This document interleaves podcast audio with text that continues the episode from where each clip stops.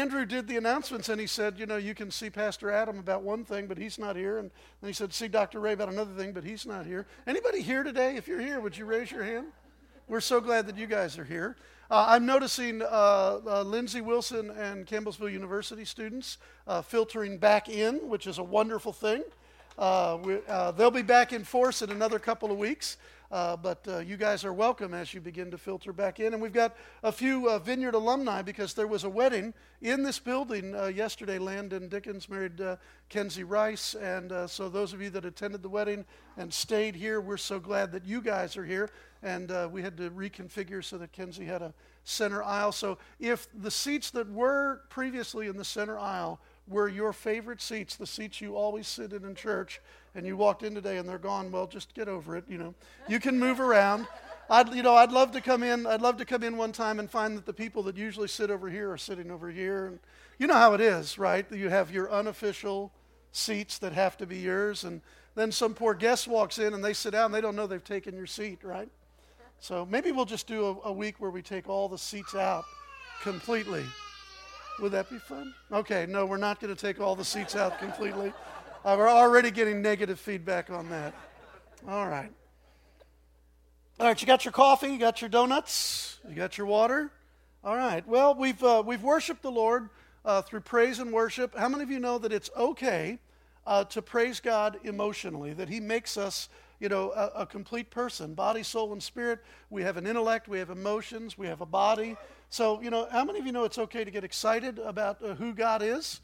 How many of you know it's okay to move your body to the beat of the music in worship of God? Not quite as many people know that as worshiping God emotionally, uh, but we can praise Him with dance and with movement. It's, it's perfectly all right. Uh, and uh, then we also want to uh, love the Lord with our minds. The first and greatest commandment is to love the Lord your God with all your heart, soul, mind, and strength. And so we're going to turn our attention to the uh, scriptures. If you brought a Bible today, and I hope you did. Uh, we're going to be looking in uh, two different sections. We're going to be looking in the Gospel of John, and then a little bit later on, we're going to slip over to uh, Romans. And um, let's just take a moment and uh, ask uh, for God's help. Believe me, you want to ask for God's help for me uh, so that, you know, it's hopefully life giving and keeps you awake. Jesus, we love you, and we want to love you heart, soul, mind, and strength. We want to love you with our physical being, with our emotions, and we want to love you with our intellect as well.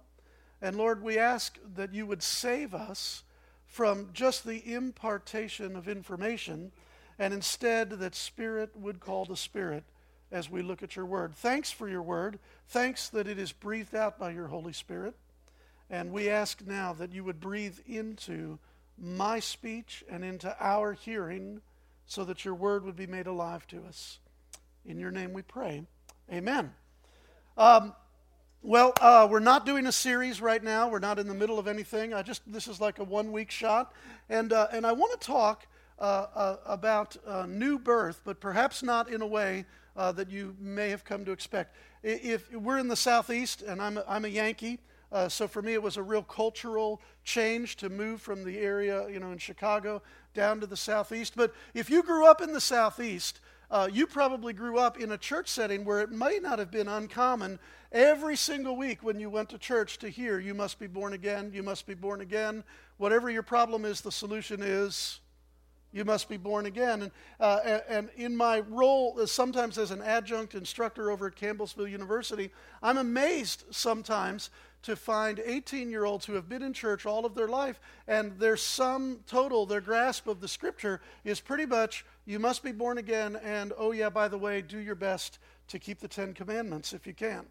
So, uh, in talking about the new birth, I'd, I'd like to try to maybe open up our understanding as to what that means as followers of Jesus. And uh, John's gospel, in the first three chapters, there's four different passages that I want to look at uh, uh together uh, and make some comments about. The first passage is in uh, John chapter 1, uh, verses uh, 11 through 13. Verses 11 through 13. Uh, and uh, these passages read something like this He, and that's referring to Jesus, he came to that which was his own, but his own did not receive him. Yet to all who received him, to those who believed in his name, he gave the right to become children of God. Children born not of natural descent, like little Ezra, or not of a human decision or of a husband's will, but born of God. And so this is, uh, this is really the, the first mention of birth and new birth in John's gospel. These first 18 verses of John's gospel are a magnificent prologue. If you want to understand John's gospel, read the first 18 verses like 20 times in a row. Every theme that you'll find in the next 21 uh, chapters of John, you will find uh, uh, uh, introduced in these first 18 verses. And this is where John introduces the theme of uh, being born uh, of God. A little bit further down in the very same chapter, Jesus is introduced to a guy named Nathaniel. Uh, somebody went and got Nathaniel and said, We think we found the Messiah. And he says, Really? And they go, Yeah. He said, Jesus of Nazareth. And Nathaniel goes, Well, you know, can any good thing come out of Campbellsville? And, uh, you know, they said, Well, come and check it out. And um, so Nathaniel has been introduced. Um, to John. Wait, uh, that's, that's in verse 43. We're going to be in verse 32 first. This is the baptism of Jesus. My bad. Baptism of Jesus first, uh, in verse 32 through uh, 34. And uh, John the Baptist is the guy that dunks Jesus. And this is what he says, John the Baptist, as, as he is uh, finishing up the baptism of Jesus. Verse 32 Then John gave this testimony I saw the Spirit come down from heaven as a dove and remain on him. And I wouldn't have known him, except that the one who sent me with bap- to baptize with water said, The man on whom you see the Spirit come down and remain is he who will baptize with the Holy Spirit. And I've seen and I testify that this is the Son of God. And the, the relationship here is the difference between seen in the natural and seen in the spiritual. Uh, biblical scholars uh, think that John the Baptist was either Jesus' second cousin or third cousin because Mary had a relationship with Elizabeth. You can read about that in Luke's gospel. And uh, John still says, even though I saw him with my eyes, I didn't know him. But the one who sent me, John the Baptist, to do my work, said, The one whom you see the Spirit come down upon and remain, that's the guy who's going to baptize others with the Holy Spirit. So, John the Baptist, even though he had perhaps some natural relationship with Jesus, in the natural didn't know who Jesus was or what Jesus was about until he saw the activity of the Holy Spirit coming down out of heaven onto Jesus. Other uh, stories about the baptism of Jesus says uh, amazing things. In, in Luke's gospel and Mark's gospel, it says that the heavens literally were torn open the way that you would like open a curtain. The heavens were torn open and the Holy Spirit comes down and descends on Jesus. And it wasn't just some esoteric thing, everybody saw and heard something. They may not have known what they saw, they may have not, not have known what they heard, but there was a phenomenon, there was an experience of, of the heavens being opened and the Spirit coming down on Jesus. Now, uh, now to the Nathaniel uh, passage uh, as well. And this is at the end of John chapter 1, starting in verse 43. And uh, as we said, Nathaniel, you know, he doesn't think, well, any good thing can come out of Nazareth. Um, but uh, Jesus kind of reads his mail, and uh, we'll see it. Uh, verse 43 and on through to the uh, end of the chapter, it says, uh, The next day Jesus decided to leave for Galilee, and finding Philip, he said, Come and follow me. Philip, like Andrew and Peter, was from the town of Bethsaida. Philip found Nathanael and told him, We found the one that Moses wrote about in the law uh, the one of whom the prophets also wrote, Jesus of Nazareth, the son of Joseph. Nazareth. Can any good thing come from there? Nathanael asked. Well, come and see, said Philip. And when Jesus saw Nathanael approaching, he said of him, Hey, here is a true Israelite in whom there is nothing false. How do you know me? Nathanael asked. And Jesus answered, I saw you while you were sitting under the fig tree before Philip called you. And Nathanael declared, Rabbi, you're the Son of God, you're the King of Israel. And notice how surprised Jesus is. Verse 50 Jesus said, You believe just because I told you I saw you under a fig tree? You shall see greater things than that. And then he added, I tell you the truth, you'll see the heavens opened and the angels of God ascending and descending on the Son of Man. And the connection here from these, these first verses is first we're introduced to the concept of a new birth that comes by the will of God. And then the second connection is that we see the heavens opened and the Spirit descending upon Jesus. But it's not just that the Spirit descends upon Jesus. When Jesus encounters Nathanael, who is rightly impressed by just a simple gift of the Holy Spirit, a word of knowledge where Jesus says, "Hey, you were sitting under a fig tree before you know Philip came to get you," and you know, and Nathaniel, you know, just lays it out and says, "You're the Son of God." Jesus says, "You will see things greater than what you've just seen," because it was a very simple gift of the Holy Spirit. You'll see even greater things. In fact, you, you, Nathaniel, are going to see the heavens open, and you're going to see angels ascending and descending upon the Son, uh, the Son of Man. And so these themes are introduced to us in the beginning of John's gospel the new birth, the heavens being opened, and the presence of the Holy Spirit. You got that? The new birth, the heavens being opened, and the presence of the Holy Spirit. Now let's turn to John chapter 3. It's the last passage we're going to look at here. And this is, uh, uh, John has, has begun his gospel. Uh, he's introduced the major themes. He's introduced the disciples who are going to follow Jesus. And apparently, Jesus makes quite a splash early in his ministry, so much so that uh, a wealthy man who is connected in the religious world uh, really wants a private audience with Jesus. And uh, his name is Nicodemus. And this is a very, very famous passage. Uh, if you're church broken at all, if you've, uh, if you've hung around the evangelical community, uh, these are really famous words. Now, that's actually a disadvantage if you're familiar with them. Because as we read them, you go, yeah, I've been there, done that, bought the t shirt. If you're not familiar with them, you're at an advantage because you'll hear them fresh for the first time. John chapter 3, the first eight verses. Now there was a man of the Pharisees named Nicodemus, and a member of the Jewish ruling council. And he came to Jesus at night and he said, Rabbi, we know you're a teacher who's come from God because no one could perform the miraculous signs you're doing if God were not with him. And what a curious reply Jesus makes. This guy's just given him a compliment. He says, You're, you're, you're a great teacher and you're doing miraculous signs. In reply, verse 3, Jesus declares, I tell you the truth, no one can see the kingdom of God unless he is born again. Now, if you're reading along with the Bible that's on your lap, you may notice that there's like a little footnote down at the bottom. And this phrase, born again, uh, anybody got the new international version? It's the most common Bible used in the Southeast. What is, what in your Bible, what's the alternate reading for the phrase born again? I'm sorry, can't hear you? Born from above.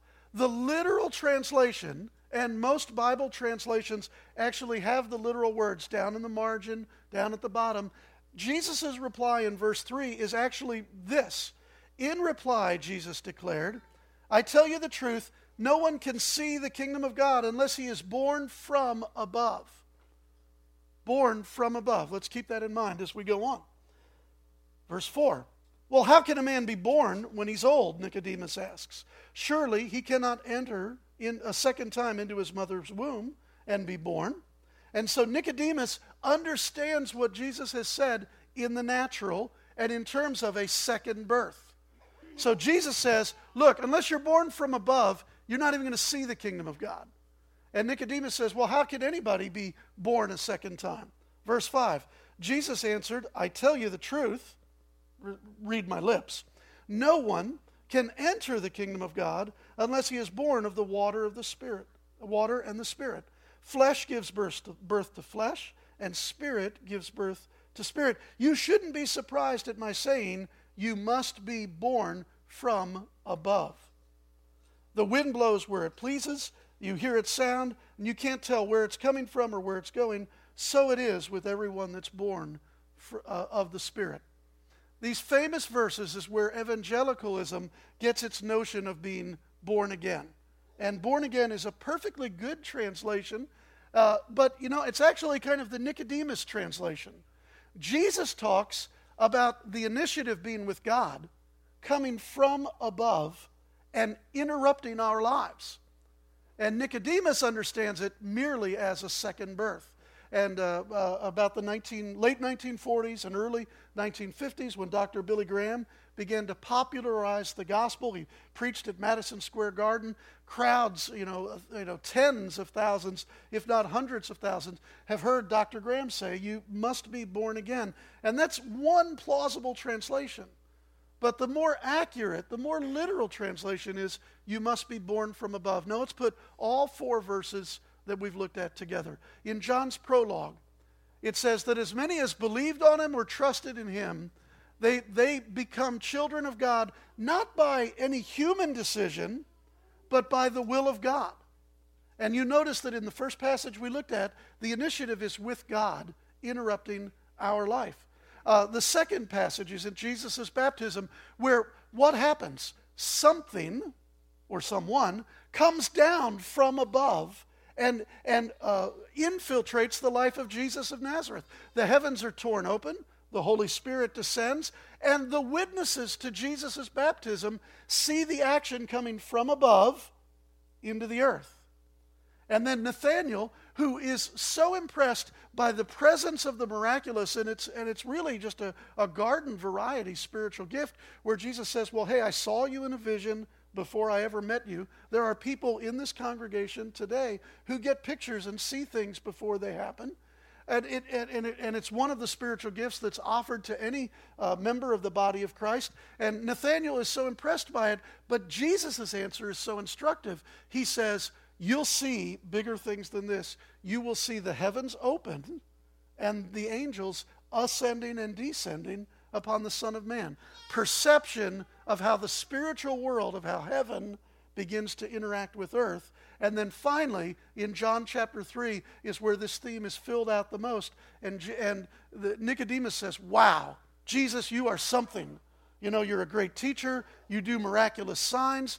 And Jesus pushes all that away and says, The only thing that's important is when the heavens are opened and you are born from the initiative from above. And Nicodemus goes, Say what? And Jesus says it again. There's, there's a natural apprehension of what's going on. Jesus says, That which is born of flesh is flesh, but that which is born of spirit is spirit. Jesus says, You shouldn't scratch your head when I tell you that you must be born from above. And Jesus says in chapter 3, what we've just read, you can't even see, you can't even recognize God's kingdom unless you've been born from above. All right, so let's take a look at all of this. John's gospel describes an activity, and that activity is where God takes an initiative and God is causing the stuff of heaven to break into the earth. Can you, can you see that pattern in, the, in the, the passages that we've, we've looked at? He's causing the stuff of heaven to break into the earth. And we don't cause any of it to happen. But by trusting in what God is doing, we're enabled to see what God is doing when John, in his prologue, says, As many as believed on him, these are the people he gives the authority to become children of God. It's by seeing what God is doing and believing the work of God that you get the right to become a child of God. It's by seeing what God is doing and seeing the initiative and being born from heaven that you even get to see the kingdom of God. Now, let me just define this term, the kingdom of God. Jesus says, unless you're born from above, you can't even see it. Many people translate kingdom of God immediately to mean, well, that's just we go to heaven when we die. But that's not the way Jesus meant it. How many of you know the Lord's Prayer? What does He tell us to pray there? Our Father in heaven, hallowed be your name. Let your kingdom come, let your will be done on earth as in heaven, right? If you've hung out at the vineyard for any length of time, you know that this is the central part of our theology, and that is that God's kingdom is where God's will is done on earth as it is in heaven. And Jesus says, unless you're born from above, you can't even recognize the kingdom work that's going on. But by trusting Him, we can see the kingdom and recognize it for what it is. And here we are in chapter 3, and Jesus is describing a change in our vision and a change in our trust in God that is so radical that the only metaphor you can use is a new birth. This is the kind of new birth that I want to talk about. The kind of new birth that gives you new eyes to see what God is doing. The kind of new birth that depends on God's initiative. It starts in heaven and it works its way to us. You see, when I met the Lord, I was a teenager, and I thought I was making a decision for God. And many of us still apprehend our faith this way. It's that I've, I've heard the gospel explained, it's a really good deal. The sinless Son of God has shed his blood for me, and now his righteousness will stand in place of my unrighteousness. And so when God looks at me, God sees the perfect Son of God. It means I get to go to heaven when I die. It's a really good deal, and we think, I'll take that deal. But when we think, I'll take that deal, the initiative comes from us. We're saying, Yeah, God, I'll, I'll take that. Thank you very much. What John's gospel shows is that heaven was opened. Heaven began to invade earth. God is the one who came looking for us. God is the one who even enables us to see what's going on. What, what John's gospel described is that it first starts with God's initiative. Later on in his life, John, who writes this gospel, uh, when he's writing the letters uh, the, to the churches that, uh, that he pastors, he says, We love. Why? Because God first loved us. Even our ability to respond to the gospel comes from the fact that the heavens are being torn open, the Holy Spirit is making his way to us. This is so important, and, I, and my family teases me all the time because I believe that you should repeat things. I think you should say them over and over. I think you should be redundant and repetitive. But we have to get into our mind that Jesus started his ministry with the heavens being torn open and heaven was breaking into earth. We have to get into our minds that to be a child of God is not a matter exclusively of our own decision, but it is God's initiative to reach to us. You with me? Have I beat the dead horse enough? All right. Now, this difference in thinking from oh, I think I'll be born again because it's a good deal, or I am born from above because God's love has reached to me when I was his enemy, is, is a crucial difference if we decide that we want to go on as followers of Jesus, as disciples of Jesus. You can juxtapose being born again with being born from above. You see, born again highlights our decision, but born from above, uh, born from above emphasizes God's action. Born again highlights our willpower, but born from above emphasizes the power of God. And in practice, born again thinking focuses exclusively on going to heaven when we die, and born from above emphasizes thinking about heaven coming to earth. And there's such, such a big difference. How many of you know Christians, people, you know, you know, you know, who say they're followers of Jesus, and they say, well, I like to drive Fords. Uh, I'm a Democrat. I like country and Western music. And oh, yeah, I'm a Christian. It's as though their Christianity is one more lifestyle choice. You can say, you know, I, um, you know, I, I, I don't know. I like, you know, I like. If you're a woman, I like to dress in pink. I like high heels. Uh, you know, I, you know, I go to Tupperware parties, and oh yeah, I'm a Christian. And it's being a Christian is just one more life accessory. And how many of you know that when Christianity is only a life accessory, that Christians really don't act any differently than the rest of the world out there? You know, and I when I when I go to into a business transaction and somebody extends their hand and they say, "Well, brother, I'm a Christian too." I count my fingers after I shake their hand. Because someone claiming to be a Christian in a business transaction in our day and age, sadly, is no guarantee of any real better treatment. Isn't that right? I mean, I say that with some sadness. Or, um, you know, the, the divorce rate among Christians is no different than the divorce rate among non Christians. If our experience with Jesus is one more choice that we have made, then it's just an accessory. If our experience as Christians is that God is breaking into our world changing the way that we see, and empowering the powers of the age to come to operate in our lives now, we have a chance of truly being a different people. So, here's my quiz question today. In the scriptures, who is the first example of someone who is born from above? I'd like to suggest that it's Jesus. that Jesus is the first one who is born from above. If we've got this picture of the heavens opening and the way things are in heaven breaking into the earth, well, Jesus, pre existent, second person of the Godhead, never created, always existing, Jesus left the most exclusive gated community in all the world and came to a less advantaged neighborhood. In other words, he left heaven and he came to earth. Heaven broke into earth in the person of Jesus Christ. The first person that was born from above was Jesus of Nazareth. He is the firstborn of heaven. And this is where I want to I really want to land is this idea that Jesus is the firstborn from heaven to earth. Jesus is the firstborn. Um, if, if you've read the Bible a little bit, you might recognize that the words firstborn have special meaning in the Jewish community. Uh, in the Jewish way of thinking, the firstborn was holy unto God.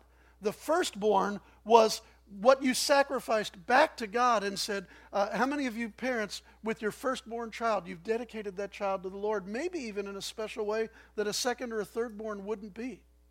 The firstborn is holy unto the Lord. Um, Jesus is referred to in the New Testament as the firstborn five different times. Five different times. It's referred to in that he is referred to as the firstborn in natural childbirth, uh, Mary's firstborn child. How many of you know Mary went on to have four more boys and two more girls after she gave birth to Jesus? Right? They're listed for us in Mark's gospel. So Jesus was the firstborn from, uh, from Mary. He's the firstborn among all of the community of faith. He's the firstborn over creation, and he's also twice described, once in the book of Revelation, as the firstborn of the dead. Jesus is the firstborn. And the firstborn is special but also representative. A biblical view of the firstborn says that the firstborn is dedicated to God, they're holy unto the Lord. The firstborn has a place of privilege, of extra responsibility. How many of you are the oldest child in your family? Do you feel like your parents were harder on you than they were on your younger siblings? It's like I didn't get to do that until I was so many years old, and now my little brother or little sister, they get to do something earlier than I do. Or you realize my parents were way stricter with me. Now, I'm, I'm the youngest in my family, so I got away with murder. But if you're the firstborn, you realize dad and mom really brought the hammer down on me. It was a place of privilege because you were the groundbreaker, but it was also a place of greater responsibility. And it was also, in the Jewish way of thinking, primo. It was first place. Nobody else could ever be like the firstborn. Do you know the story of, of Jacob and Esau in the book of Genesis?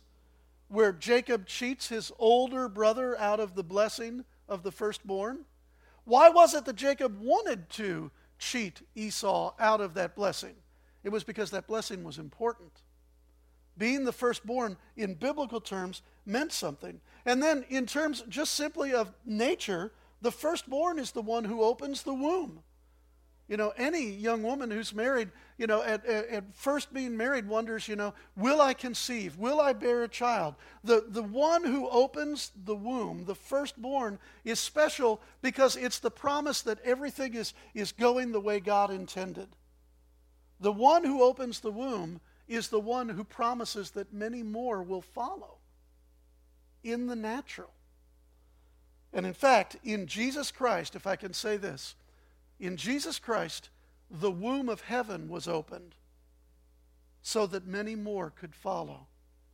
Jesus was born out of heaven into the earth, and he's the firstborn, it says in Romans 8:29. He's the firstborn of many brethren. So let's look at this, this one last passage. It's in Romans chapter, chapter 8, verse 29. And you're wondering, what in the world does all this have to do with the way I live? I promise I'll get there. We've been doing heavy sledding here. But Jesus is the firstborn. He is not only the firstborn of Mary, he's the firstborn of many brethren. Romans chapter 8, verse 29. We're just going to kind of rip this one out of context just a little bit. Um, and this is what it says it says, For those people that God foreknew, he also predestined to become conformed to the likeness of his Son. Those whom God foreknew, he predestined to become conformed to the likeness of his Son, so that he, Jesus, might be the firstborn among many brothers, brothers and sisters. And I want to talk about this Jesus as the firstborn. Jesus is the firstborn so that the womb of heaven could be open, so that God can have many more children. This passage says, so that he might be the firstborn among many brothers. It was, it was kind of a sexist culture. Don't, don't be put off by that. It, it could be translated in our day that he's the firstborn of many brothers and sisters and you're wondering, oh man, there's so much gobbledygook in that verse. It says, Those whom God foreknew, he predestined. Look, I'm not smart enough to talk about predestination or anything like that. I know this that next week I'm going on vacation, and our destination is already decided. We're going to Perdido Key, Florida. When we, yeah, it's nice, huh? When we program it into the TomTom or into the Garmin, before we ever start out on the journey, our destination has been set. For me, that's how I understand predestination. And that is that when I come to know Jesus, God already has a determined destination for me. And according to this verse, do you know what that determined destination is? They were predestined to become conformed to the likeness of his Son. If you are a follower of Jesus, God has already set the Garmin. He's already set the TomTom. He's already keyed it in. And do you know what your destination is? It's to become conformed to the image of Jesus. You're wondering, what will my life look like? Where will life take me? You might be a student just getting out of school. You might just be getting married. You might be going into retirement. Everybody still wonders what's ahead. I can tell you what's ahead for followers of Jesus. God has determined your destination, and that's to become conformed to the image of Jesus. The difference between born again thinking, which is I'll go to heaven when I die, is I think all of that happens some date in the future when I go to heaven. And if you think in terms of being born from above, it means that heaven is pouring its resources into you right now so that you can become conformed to the image of Jesus. Let me ask, when do we start becoming conformed to the image of Jesus? The answer is now. Literally, the Father will move heaven and earth to provide for you whatever you need so that you can be changed into the likeness of Jesus. Now, if Christianity is just a lifestyle choice, if it's another fashion accessory, maybe I don't want to look like Jesus. After all, Jesus ministered to the poor, he was relentlessly honest, he rocked the boat with the religious bigwigs, he went wherever the Father told him to go. Oh, yeah, by the way, they ended up beating him and crucifying him. No thanks, I'll just take heaven when I die. But if, your if your heart is to become like Jesus, God the Father has opened up the resources of heaven right now for me and for you to become conformed to the image of Christ. Now, I say that because sometimes Christians I talk to are not interested in being like Jesus. They're only interested in the benefits of knowing Jesus. Anybody ever met someone like that? I've got my fire insurance. I know that, you know, that the future is set. We'll let God determine all of that. But for them, their Christianity isn't about becoming like Jesus. It's about just making sure that, you know, I don't go to the other place, the place of which we do not speak. And why is it in the 21st century evangelicals don't speak about hell? Oh, there I said it. You know, it's a terrible place. No one would ever want to go there. It's a good thing to want to go to heaven. But the action of God was that He tore heaven open so that we could become like Jesus now. And I'm not like Jesus yet, but I think I can honestly tell you I'm more like Jesus than when I first met Him in 1970. I am a little bit more like Jesus than I was 39 years ago. Hopefully, measurably more like Jesus. And a question that each of us should ask ourselves is whether you follow Jesus for 39 days or for 39 years is am I more like Jesus? Because the resources of heaven are available to us to become like Jesus. Apparently, God wants, wants more kids than just one. apparently God wants many. And Jesus is the firstborn. He's the one who opens the way. He's the one who causes the resources of heaven to be able to be poured into the earth. Okay? So he's the first to come from heaven to earth, and there will be more. And who are the more? Us. In other words, let's see if this won't stretch us a little. We're heaven's representatives on earth now. In theory, meeting a Christian should be like experiencing a little bit of heaven on earth. Meeting a Christian should be like getting a little bit of the cool breeze from the oasis that is paradise. Meeting a Christian should be a little bit like picking up the fragrance that we would have had when we were around Jesus. Meeting a Christian should be like seeing the family resemblance of the older brother and of the father, because that's what Jesus wants. You see, if our born again experience is only about going to heaven, then how does heaven come to earth? If our born again experience is only focused on going to heaven, then all of the motion is from earth going up. But if we see ourselves as being born from above, then the motion is heaven breaking into the here and the now. You see, if our theology says, I'm born from above, it allows us to focus on the kingdom of God here and now. Our destiny, the destination that's keyed in to our spiritual DNA, is to be conformed to his image. And the only question that we ask is when, now or later. And the answer should be all of our lives. And, and there's a, actually a spiritual word for this. It's called discipleship. The process of becoming conformed to the image of Jesus is to be a disciple of Jesus. And he gives the secrets of the kingdom to his disciples. You can look it up later. Matthew chapter 13. It's this amazing chapter where Jesus tells one story after another. They're called parables. One story after another about the kingdom of God. And you know what Jesus says in that chapter? It says, You know, I'll tell those stories to anybody who wants to hear, but only to the disciples are the secrets of the kingdom of heaven given. It's possible to not even see the kingdom of heaven when it's right in front of you. But to those who are born from above, they'll engage in discipleship. And this is important to me too. Conform to the image of Christ. Well, what does that look like? You know, I, I don't look Jewish. I don't have, you know, thick, dark, curly hair. I, I, I wouldn't be mistaken for Jesus physically in any sort of way. How is it? How is it that I'm going to be conformed to the image of Jesus? It's going to be through character, through ministry, and power. What are the three ways that you can take to the bank that you can be conformed to the image of Christ? It can be through your character, through your ministry, and through the powers of the age to come flowing through you. All three are important, and none of them, not one of them, can be separated from the other. How many of you think, well, you know, I'm only human? And, you know, if I, if I lose my temper a little bit too quickly, or, you know, if I tell a convenient lie just, you know, to get out of trouble, you know, if I, if I shave a little bit here at work or there, you know, to try to get by, well, I'm only human. How many of you know that the character of Jesus can be built into our lives as the resources of the Holy Spirit work through our lives?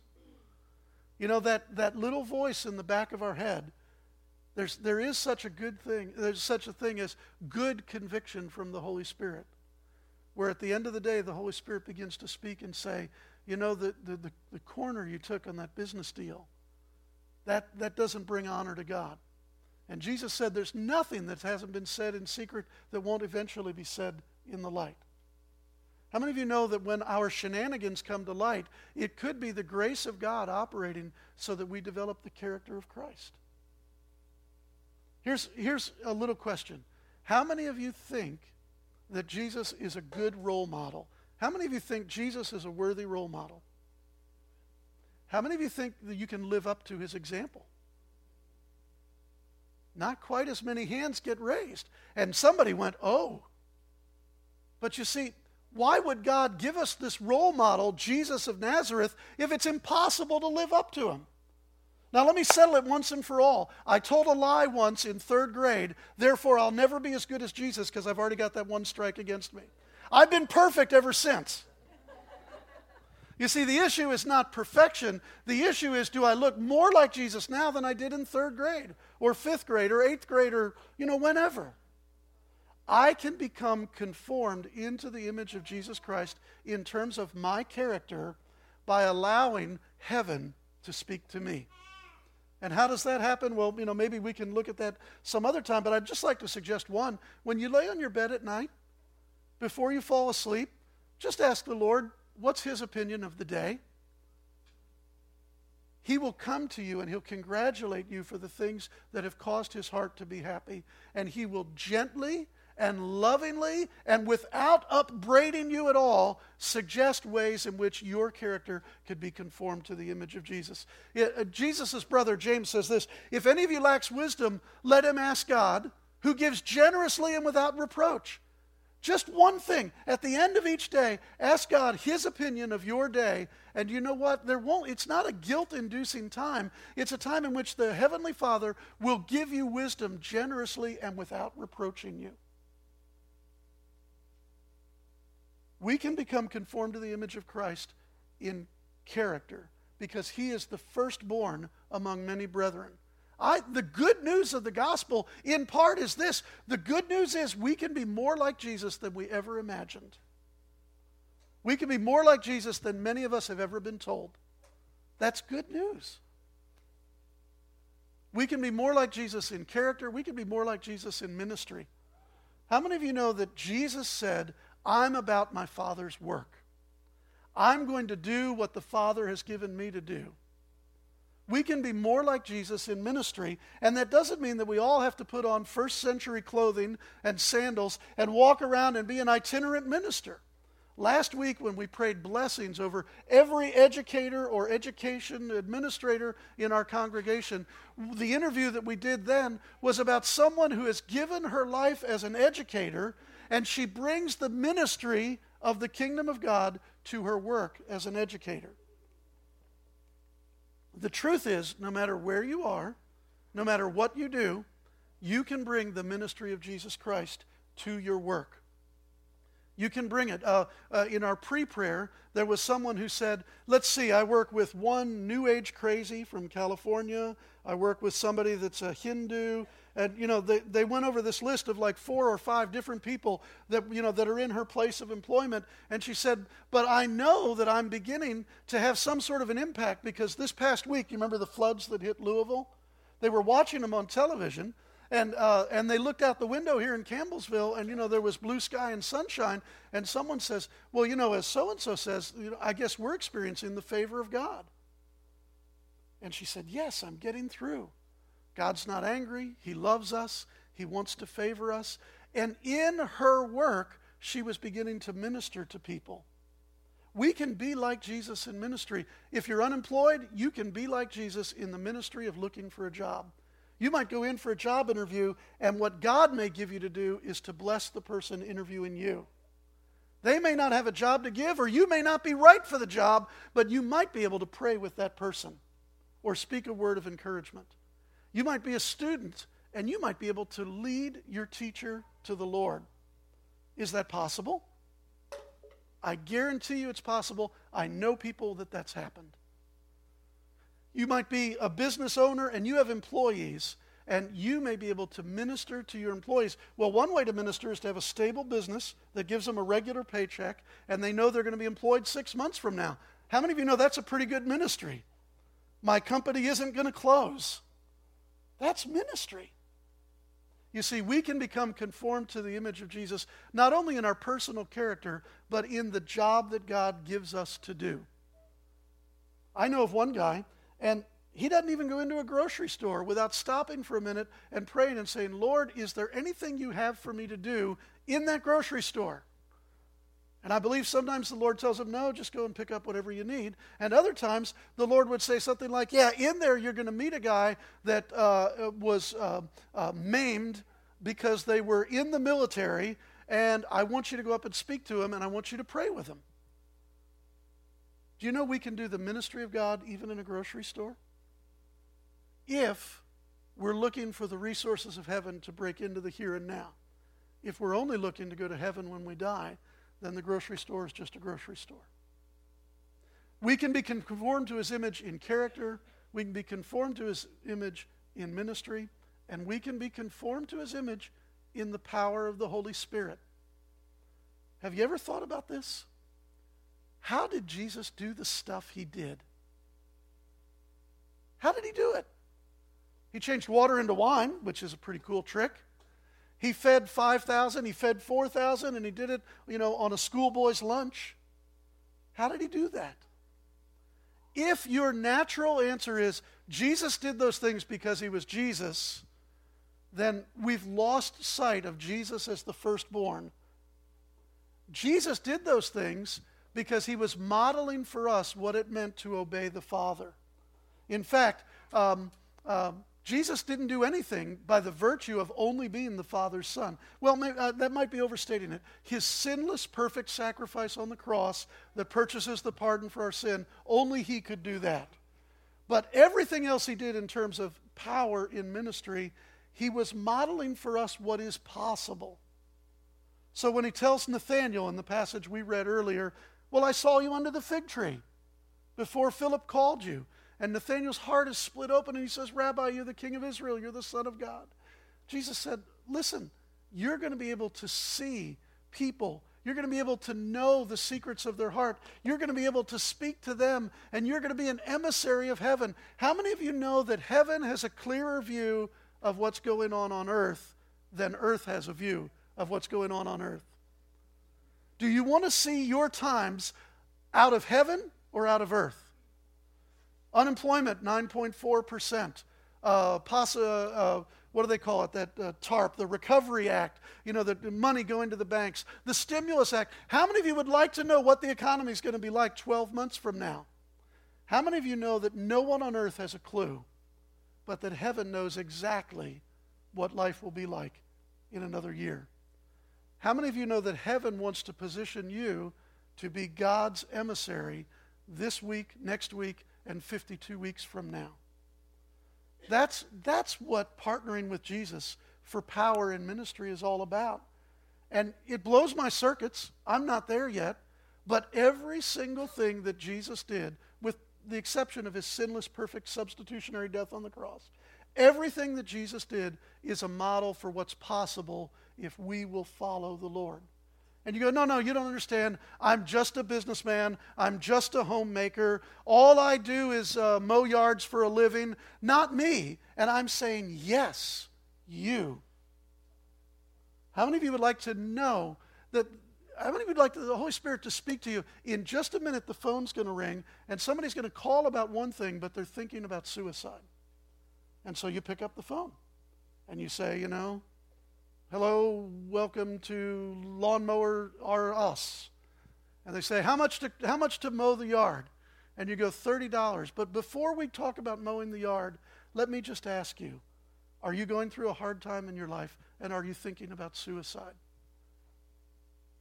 How many of you know that's possible? That the Holy Spirit knows what's going to happen, knows the hearts of the people that we will talk to. We can become conformed to his image in character, in ministry, and in the power of God. Because Jesus is the firstborn among many brethren. The womb of heaven has been opened. The resources of heaven are being poured into anyone who is born from above. If we look at it as simply going to heaven, I'm born again, so I get a get out of jail free card. I guess legally all those things are ours, but practically we can't lay hold of them. If we see that the heavens have been torn open and that heaven is pouring into earth, all of those resources are for us as we learn to use them. That's the last point I want to make, and that is that the resources of heaven are at our disposal as we learn how to cooperate with the initiative of the Holy Spirit. Let me say that again. The resources of heaven are at our disposal as we learn how to cooperate with the Holy Spirit. I have three children. All of my children are welcome to everything I have. But I have a six year old, and I will not throw her the keys to the family car at age six because it's not good for her. But I will throw the keys to the family car to my 22 year old or my 20 year old because they've learned how to cooperate with the family values. Does that make sense? You see, all of the resources of heaven are open to us, but we have to grow in maturity so that God will trust us with those resources. All of the resources. Sky's the limit. No, wait. That's wrong. Beyond the sky is the limit for a follower of Jesus Christ as we learn how to cooperate. You know, somebody that sits out in their car before they go into the grocery store, they don't get that level of revelation the first time. They get that level of revelation by being willing to hear from God, to being able to risk their reputation and to take a chance with God. And so I want to ask this question. We're, we're done.